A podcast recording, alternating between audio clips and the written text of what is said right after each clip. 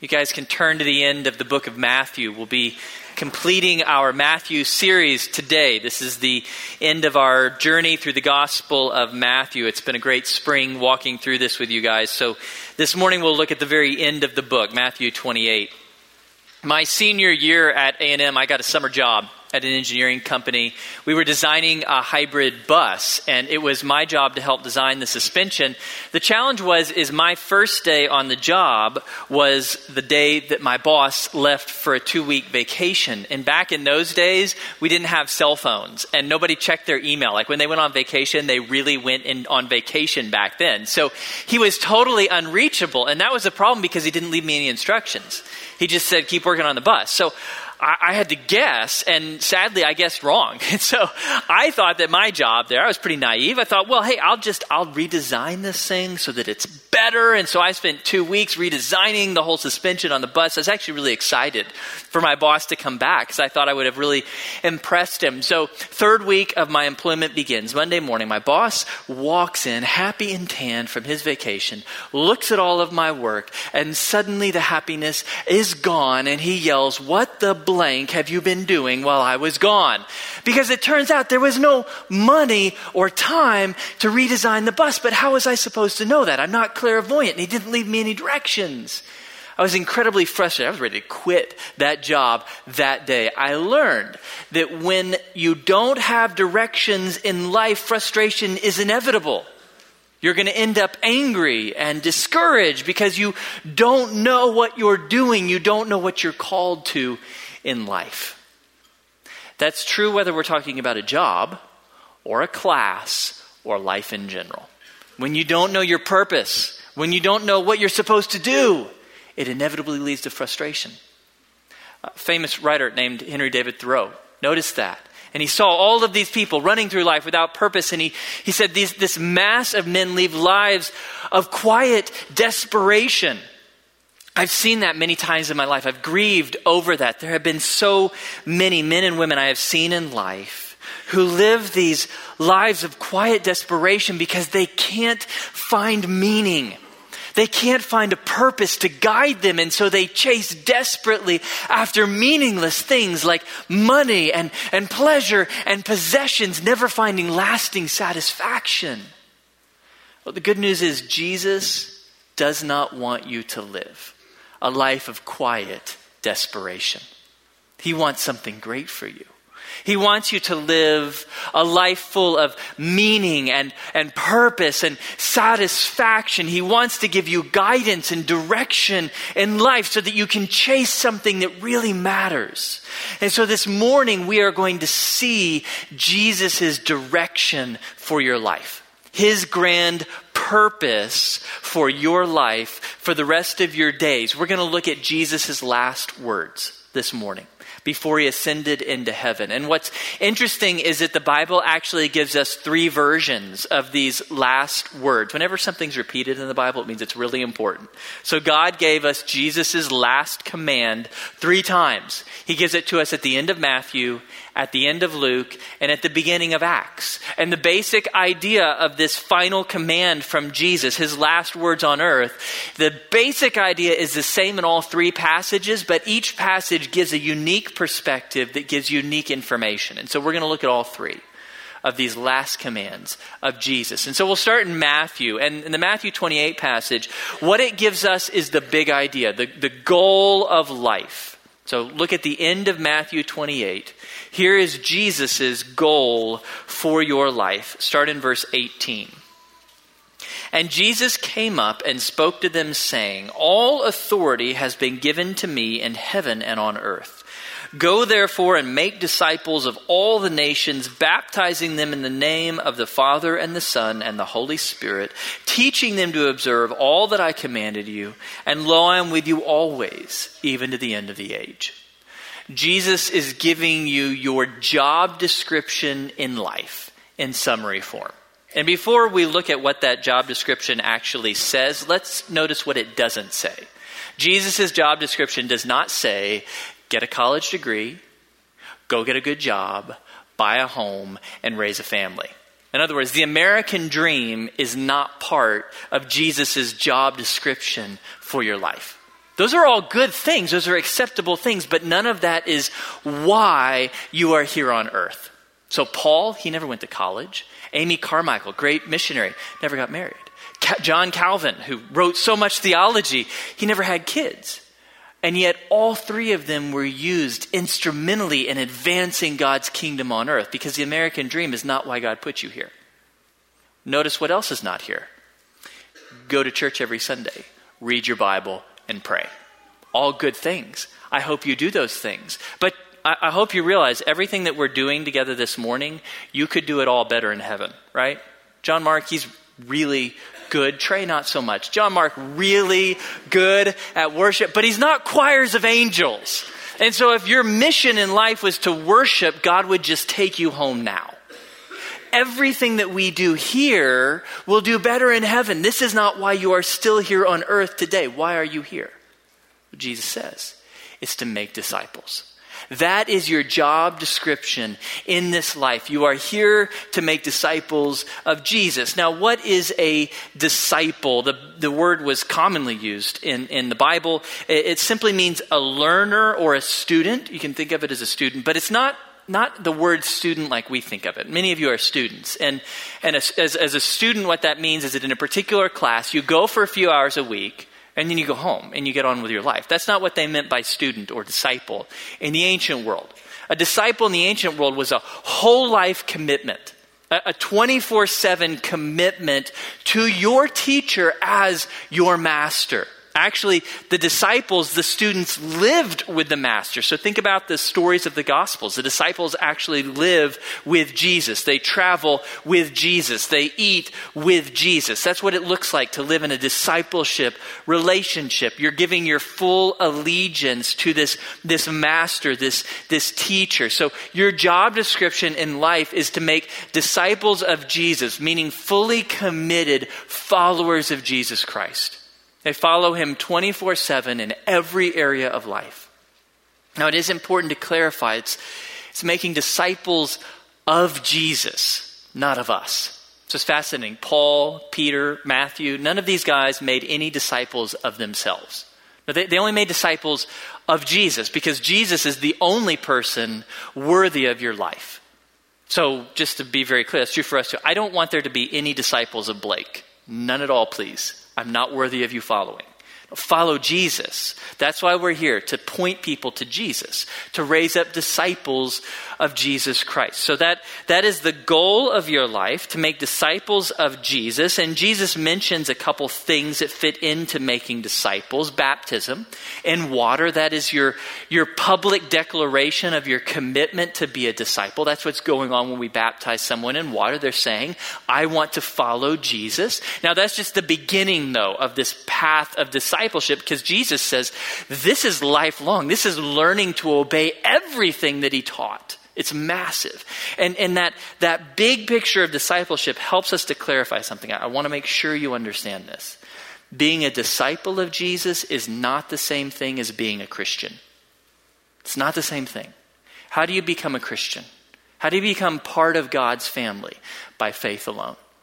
The moment that you are persuaded that Jesus is the Son of God who died for your sins and rose from the dead so you could have eternal life as a free gift, you are saved. In that moment, you receive eternal life and become a child of God, and you can never lose that. So salvation is by faith alone, but discipleship requires more than faith. Discipleship requires obedience. And it's a lifelong process of getting to, of learning how to obey Jesus more and more and more. And so Jesus' goal for your life is that you would grow as a disciple so that you can raise up other disciples of Jesus. And that's a good reminder of something I've said to you many times. I've lost count of how often I've said this this semester so I, I hope you've heard it. Just in case, let me say it again. God's goal for your life is not to get you to heaven. That is way too small for God. Now, heaven is included because God is good, but that's too small. God wants something far more. God wants you to grow as a disciple of Jesus, following him in every way so that you can raise up more disciples of Jesus, so that the kingdom of God can grow. That is God's design for how to grow his kingdom on earth, not by building buildings, not by hiring pastors, but by using you to raise up followers of Jesus, who raise up followers of Jesus, who raise up followers of Jesus. That's exponential growth. And that's how the kingdom of, of God, the church, is designed to grow. You would go out following Jesus and raising up followers of Jesus who raise up followers of Jesus on and on and on. That's God's mission for your life. You're to raise up disciples among your neighbors, among your coworkers, among your kids, so that they can in turn raise up disciples of Jesus, who raise up disciples of Jesus until the church fills the whole world. That is God's mission for your life. So, just to make sure you understand the significance of what God is saying, William Barclay said this There are two great days in a person's life the day we are born and the day we discover why. Now you know why. You were created to make disciples of Jesus Christ. That's your whole reason for being here on earth. So, that's the big idea. That's the 10,000 foot perspective, looking at your life, your, your job, your mission, your reason for existing. You're to make disciples of Jesus Christ. And that process of making disciples of Jesus Christ begins with a message, and we get that from our second passage. End of the book of Luke. So turn to the end of the book of Luke. It's easy. Just turn to John and then go back one page. End of Luke, chapter 24. Jesus gives us the message we're to share that creates new disciples. And so, this is a message that begins the process of raising up disciples. Look with me, Luke chapter 24. Let's pick it up in verse 46. And he, that is Jesus, said to them, that is his disciples, Thus it is written, that the Christ would suffer and rise again from the dead the third day and that repentance for forgiveness of sins would be proclaimed in his name to all the nations, beginning from Jerusalem. You are witnesses of these things. So, discipleship begins with a message. Jesus has given us this message to proclaim, and it's really clear here in the passage. This message you're to proclaim is that Christ died and rose again, so that all who repent would have forgiveness of their sins. Your mission in life is to, is to testify, to declare that message. Now let's define a few key words. Christ, that's Jesus. It's not actually Jesus' last name, it's his title. It means the one sent by God. So Jesus, the one sent by God, he died for your sins in your place and then rose from the dead to make forgiveness possible.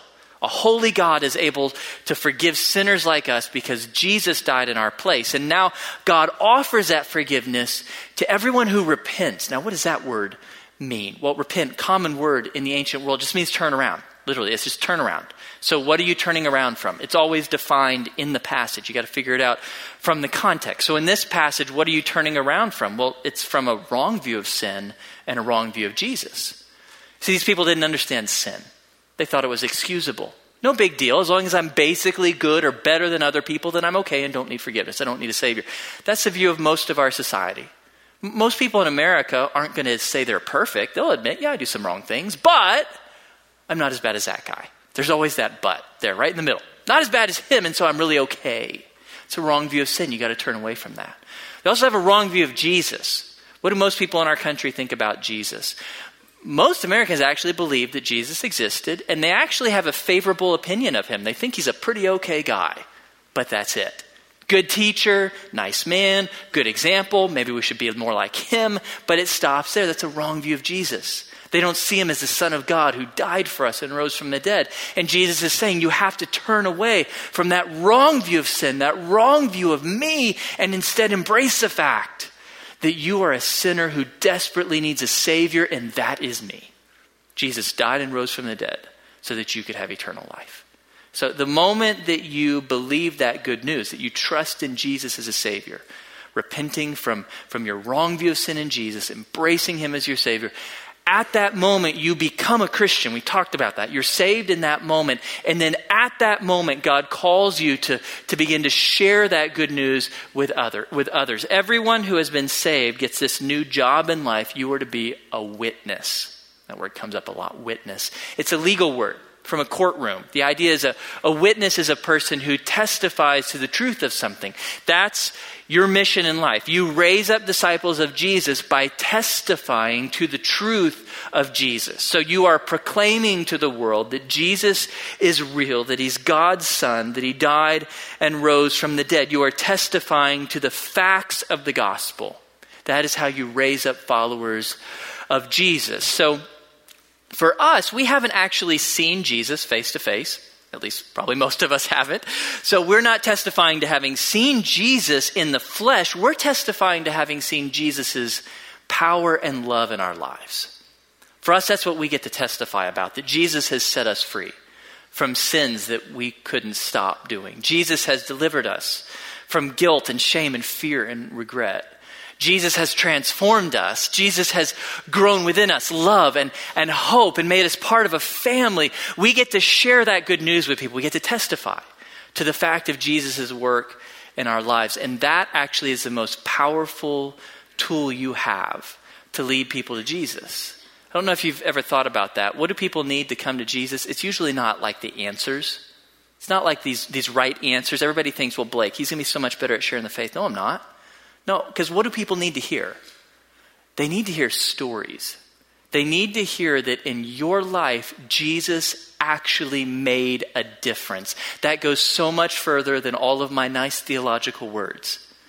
You have a story that's just as valid as mine, and so you are called to be a witness just like me.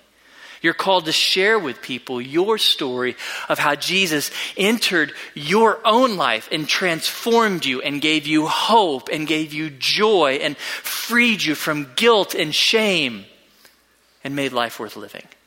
You testify to the truth of Jesus' imprint on your life, and that draws people to Him.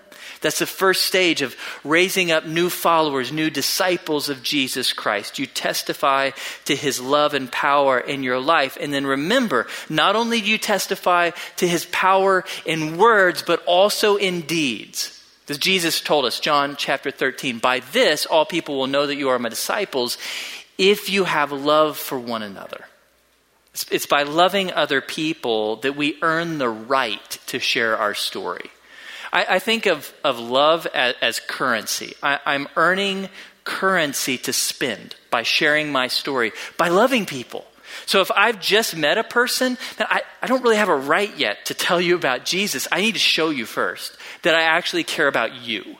That this isn't about me, that I want to serve you, that I want to love you. And as I care for that person, I'm earning currency that I can spend by sharing my story, by sharing my love for Jesus. Okay, so we, we serve people, we show them the love of Christ, and that earns us the right to tell them about Jesus and our story of how he's transformed us. Your purpose, your reason for existing on this planet is to raise up disciples of Jesus who will raise up disciples of Jesus who will raise up disciples of Jesus. And you do that by testifying to the truth of the good news that there is a God in heaven who loves mankind enough that he sent his son to die for our sins and rise from the dead so that we could have eternal life. So, God has called us to be his witnesses. That is scary, though, right? I mean, it's, it's kind of nerve wracking to talk about Jesus with somebody who doesn't yet love Jesus. Because what if they're offended? What if they never want to talk to you again? And it's really hard to show them the love of Christ because love always demands sacrifice. Love is never easy. So, the good news in all of this commission is that Jesus gives us help to do this incredibly hard thing of testifying to the truth of the gospel and raising up disciples. And that's where the third passage fits in Acts chapter 1. I'll just read it off the screen. This shares with us the power that Jesus gives us to fulfill his job for our lives. Acts 1 8, you will receive power when the Holy Spirit has come upon you, and you will be my witnesses in Jerusalem and in all Judea and Samaria and to the end of the earth. If you recall back to Matthew 28, Jesus said, Lo, I am with you always, even to the end of the age. Jesus is not like my boss at my first job who takes a vacation and he is gone, totally unreachable. No. Jesus is always with you and he is with you by being in you through his spirit. His Holy Spirit comes to live inside of you so that you are never alone. You have God in you. Now, you may not feel that. There's a lot of days where I don't feel that. I don't sense that. I take it on faith. It's true. God lives in me. The Holy Spirit lives in me to allow me to do the impossible to allow me to fulfill God's call on my life. And so the Spirit living in you can give you power and courage to testify to the truth of Jesus to those who don't like Jesus. We see that Acts chapter 4, really fascinating. It's only a few weeks actually after the crucifixion of Jesus. And if you recall the story, when Jesus was arrested, how did Peter do in that moment? Really not good at all he denied Jesus three times, not in front of soldiers, but in front of slave girls, because he was so terrified. He was so afraid. And a few weeks later, Acts chapter 4, he is arrested and brought before the same council that had crucified Jesus, that he was terrified of. And this time he speaks with boldness and power and clarity. How does he do it? Because he's not alone. The Holy Spirit's in him. Same Spirit's in you. You don't have a different spirit, you have the same Spirit in you to give you power and boldness and courage and fearlessness to share the good news of Jesus. Not only, though, does the Holy Spirit give you courage and clarity, He gives you the love He demands. God demands that you are loving to other people, but God doesn't leave you alone to fulfill that command. Instead, He puts His Spirit in you, and you might recall from Galatians chapter 5 the fruit of the Spirit is number one, love. The love that God requires, He gives to you. You just have to share it with others. So if you will walk by the Spirit, if you will obey the Spirit, follow the Spirit, spend time with the Spirit in God's Word, in prayer, He will grow love within you so that you can share the love of Christ with others so that you earn the right to tell them about Jesus. So your job in life is to make disciples. You do that by sharing the good news of Jesus. And as you do that, God is the one who Himself gives you the power to do it. Never leaves you alone. He's with you to give you the power to testify to Jesus. Finally, fourth thing that we learn about this mission in life, this purpose. We actually learn this from all three passages the place. Where are we to share this good news and raise up disciples? The answer is everywhere. And again, when the Bible repeats something, God is telling you pay attention. There is no wasted words in the Bible. Okay, so all three passages tell us all the nations, all the nations in Jerusalem, Judea, Samaria, and to the end of the earth. In other words, everywhere, every square inch of the planet, God wants us raising up disciples for Jesus Christ. Now, that reality that God wants us everywhere, that, that needs to sink, sink deeply into us and correct two common errors that I see in churches and in Christians. So I want to address both of those errors directly. We need to make sure that as we think about going everywhere, we don't forget the nations. Jesus is calling us to take the gospel to every nation on earth. We actually have this amazing passage in the book of Revelation, chapter 4 and 5. You get a glimpse of the future. If you've ever wanted someone to tell you your future, just turn there. Like maybe not right now because I'm still talking, but later today. Turn to Revelation 4 and 5. You're there. It's your future. It's the entire church at the end of this age, all believers are standing before Jesus, worshiping him, and we're told there are believers there, there are disciples there from every tribe, tongue, people, and nation.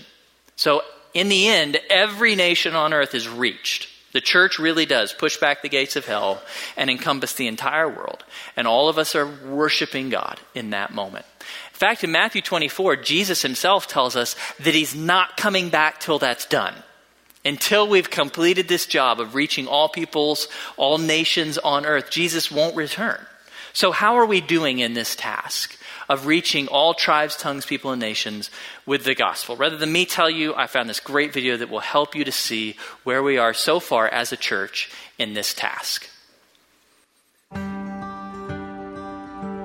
What is a UPG? UPG stands for Unreached People Group, but to understand what that means, we need to first talk about people groups.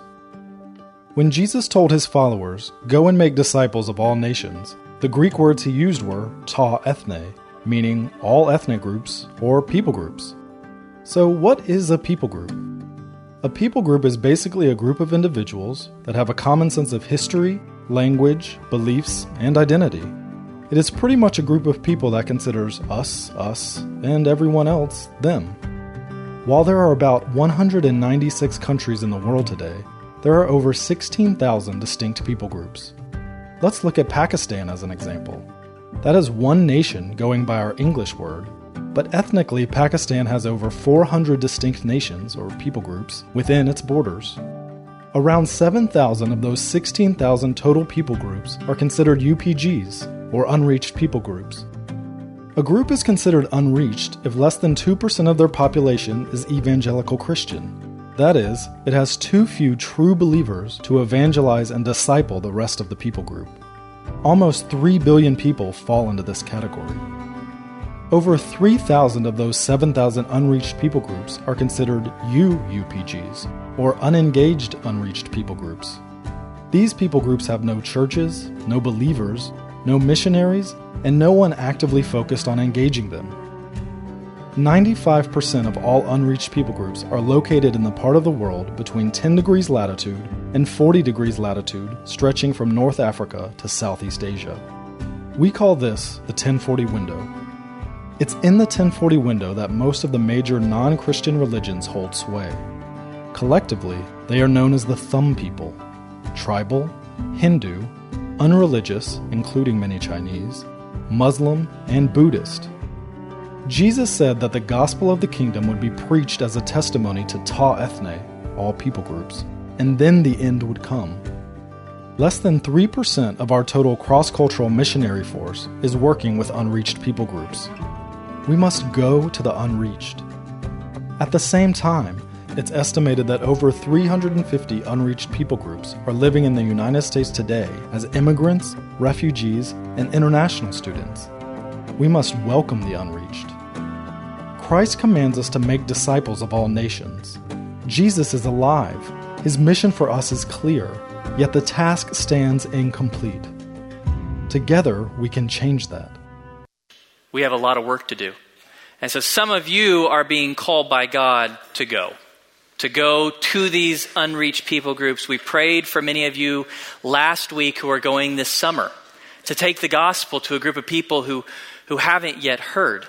I hope that inspires many more of you to go next summer and continue to take the gospel to groups of people who haven't yet met Jesus. I, I can't point to a particular verse in the Bible to prove this. This is my own belief. I personally believe that every Christian should give at least one summer of life to go overseas to an unreached people group and take them the gospel. Highly encourage you to do that.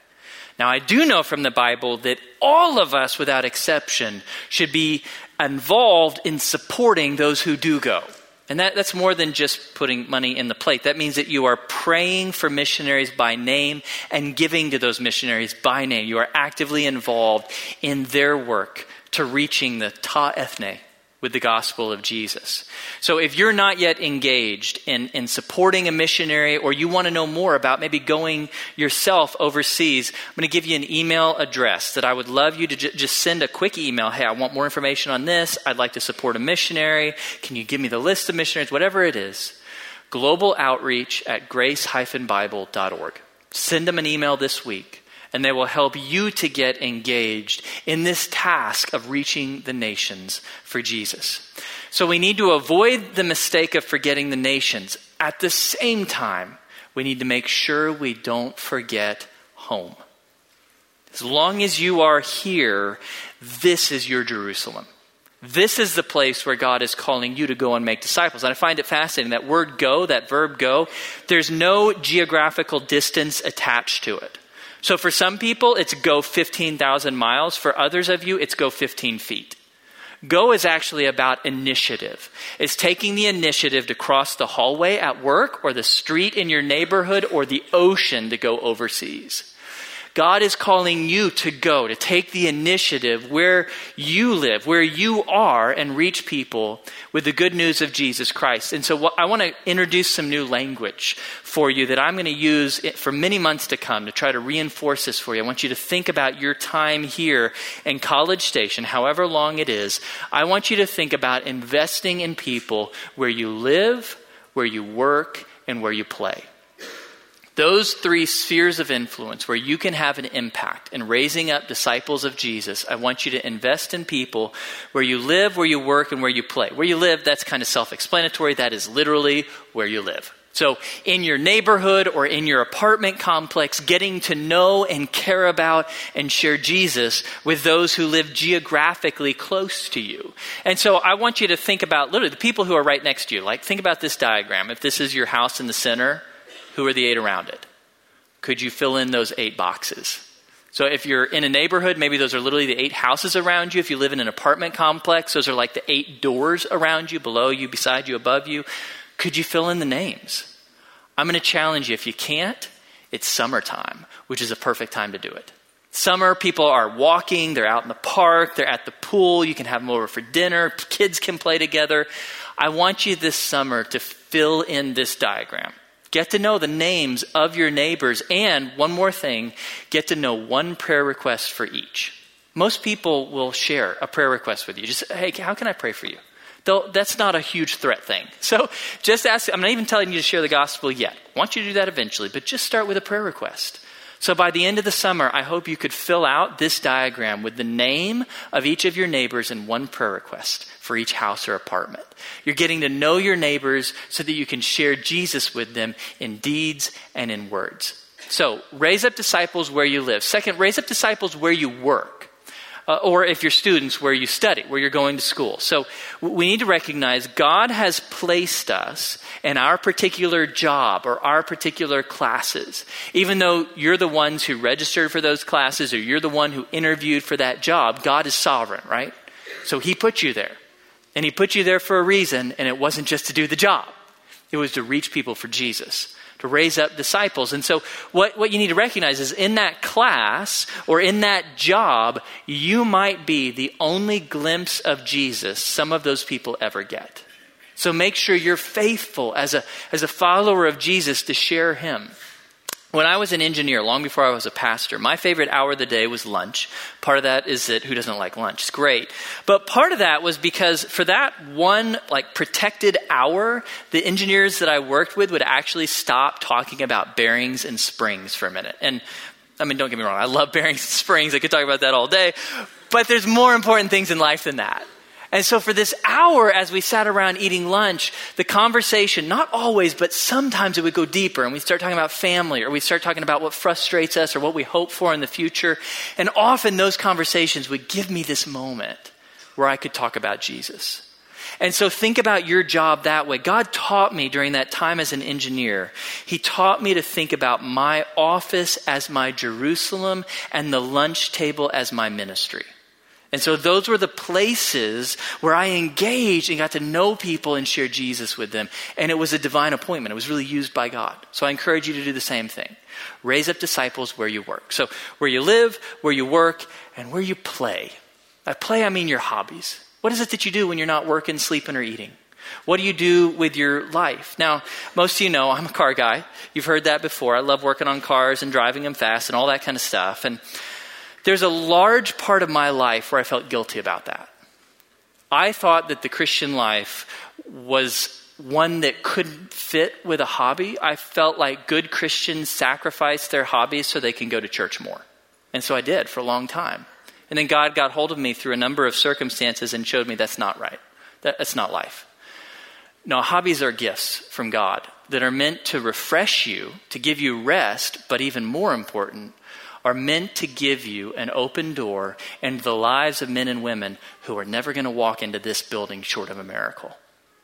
Hobbies are these amazing things where people share their passion with one another, and you get to go in and connect with them over that shared passion and spend time with them, and you never know where the conversation is going to go. So, yesterday I was at the track. I hope this sermon's coming together all right because I didn't spend a lot of time on it because I was out there because that's my mission field. I love going out there and spending time with those guys. Some of them know Jesus, but not many of them. Most of them wouldn't come to church even if I invited them. So I get to be this glimpse of Jesus to them. I get to know them by name and I get to know their families and what's going on in their lives and serve them and I cook dinner for them on Saturday nights and I do everything that I can to just try to connect with these guys because I know this may be it for them. And so I want to use this hobby as a divine appointment to share Jesus with them. So you don't need my permission for anything, but sometimes people seem to feel better if their pastor gives them permission. So let me just make it really clear. You are allowed to skip church for a hobby. You're allowed to do that. Now, don't do it every week. I hope you'll come a lot of the time. But you don't have to be here every Sunday. You need to be out in the world. Why? Because non Christians generally aren't here on Sunday morning. They're out at the game, or in a park, or at brunch, or at the track. So go there. Do life with them. Get to know them. Be Jesus to them because they need you to share the good news that there's a God in heaven who loves them. So think about where you live, where you work, and where you play. Use those three spheres as opportunities to go and make disciples of Jesus among people who may never otherwise hear about him. That's your reason for existing. That's why you're here on the planet Earth.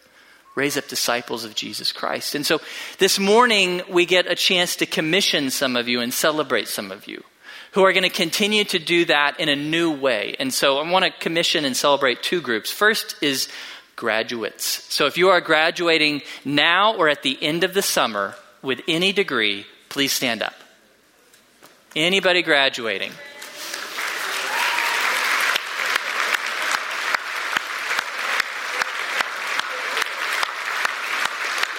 Okay, stay standing. Stay standing. I want to pray for you in a second. But I want, I want you to think about your life. So your job hasn't changed. A lot is changing right now, but that hasn't changed. Your job was never about getting a degree. Your job was about raising up disciples of Jesus Christ, and that stays the same. You're just going to do it in a new place or a new way. Whether you're going for an advanced degree, going into the business world, going into ministry, whatever you're doing, God is calling you to raise up disciples in this new place, and we want to pray for you in that. So I'm going to pray, then stay with me because we're going to commission one more group. So let me pray for you, graduating seniors. God, we thank you so much for these men and women who are standing right now, whom you have blessed and, you have strengthened and you have um, equipped them to, to master this degree, to, to graduate. And Lord, we don't want to make light of that. That's a huge accomplishment. Help them to be able to enjoy this gift in their lives, this massive accomplishment. I pray that they would really feel celebrated for having stayed to the end, having endured. I pray, though, now, Lord, as they enter into a, a, new journey in life, I pray that you would stay at the center. I pray that, that your mission upon their lives, your calling to raise up disciples would stay first. Whether they're going into the business world, into science, into engineering, into teaching, on the mission field, back to school, wherever they're going. Help them to see as their reason for existence, raising up disciples of Jesus Christ. I pray that they would pursue that passionately wherever they go. We pray that you would use them so that there would be countless men and women at that worship service of Revelation 4 and 5 through these men and women standing right here today. We pray that you would go before them, protect them from the evil one, protect them from the world, help them to follow Jesus faithfully and passionately and serve him. We thank you for them in Jesus' name. Amen. You guys can have a seat. The second group that we want to commission this morning is actually a family. So come on up here, Weezer Poppies. This morning, we get to spend a moment celebrating and saying thank you to the Weezer Poppies. They're not leaving us geographically, but Jason, as many of you heard, is transitioning off our staff team here at the end of the summer. So Jason has been my partner in crime here for seven years, starting in 2010 as my partner at Southwood. And just to give you a sense of how much has changed under his leadership, when he came seven years ago, we were 500 people in one service. We're now about 1,500 people in two services. We have grown as a staff that Jason manages from eight people when he showed up to 31. So that's probably why you're leaving, because it's exhausting you. it's a massive team here at Southwood because there's so much ministry that God is doing here. We added it up this week, and Jason has baptized 95 of you and dedicated 104 of your children while he's been here at Southwood. Well, Jason, as I said in the first service, there's no words that this is completely inadequate. There's nothing I can say to, to summarize how incredible you've been, how thankful we are to you. We sometimes jokingly call him the Clydesdale because he can shoulder an unbelievable amount of weight. Much of what God has done at Southwood is because of this man and because of his wife, Jamie who's been an incredible partner to him. Their whole family, we're just really grateful for the Weezer Poppies and um, really grateful what God has done through all of them. An incredible team here at Southwood that has blessed us. But God is calling Jason to, to some new things, exciting things. A couple weeks ago, we got to watch as he was commissioned a lieutenant in the U.S. Navy Reserves. He'll be a chaplain. So, for those of us who know Jason, we're really excited because we can't imagine a man better fit to serve Marines and sailors in, in, our armed forces. So, really excited for that.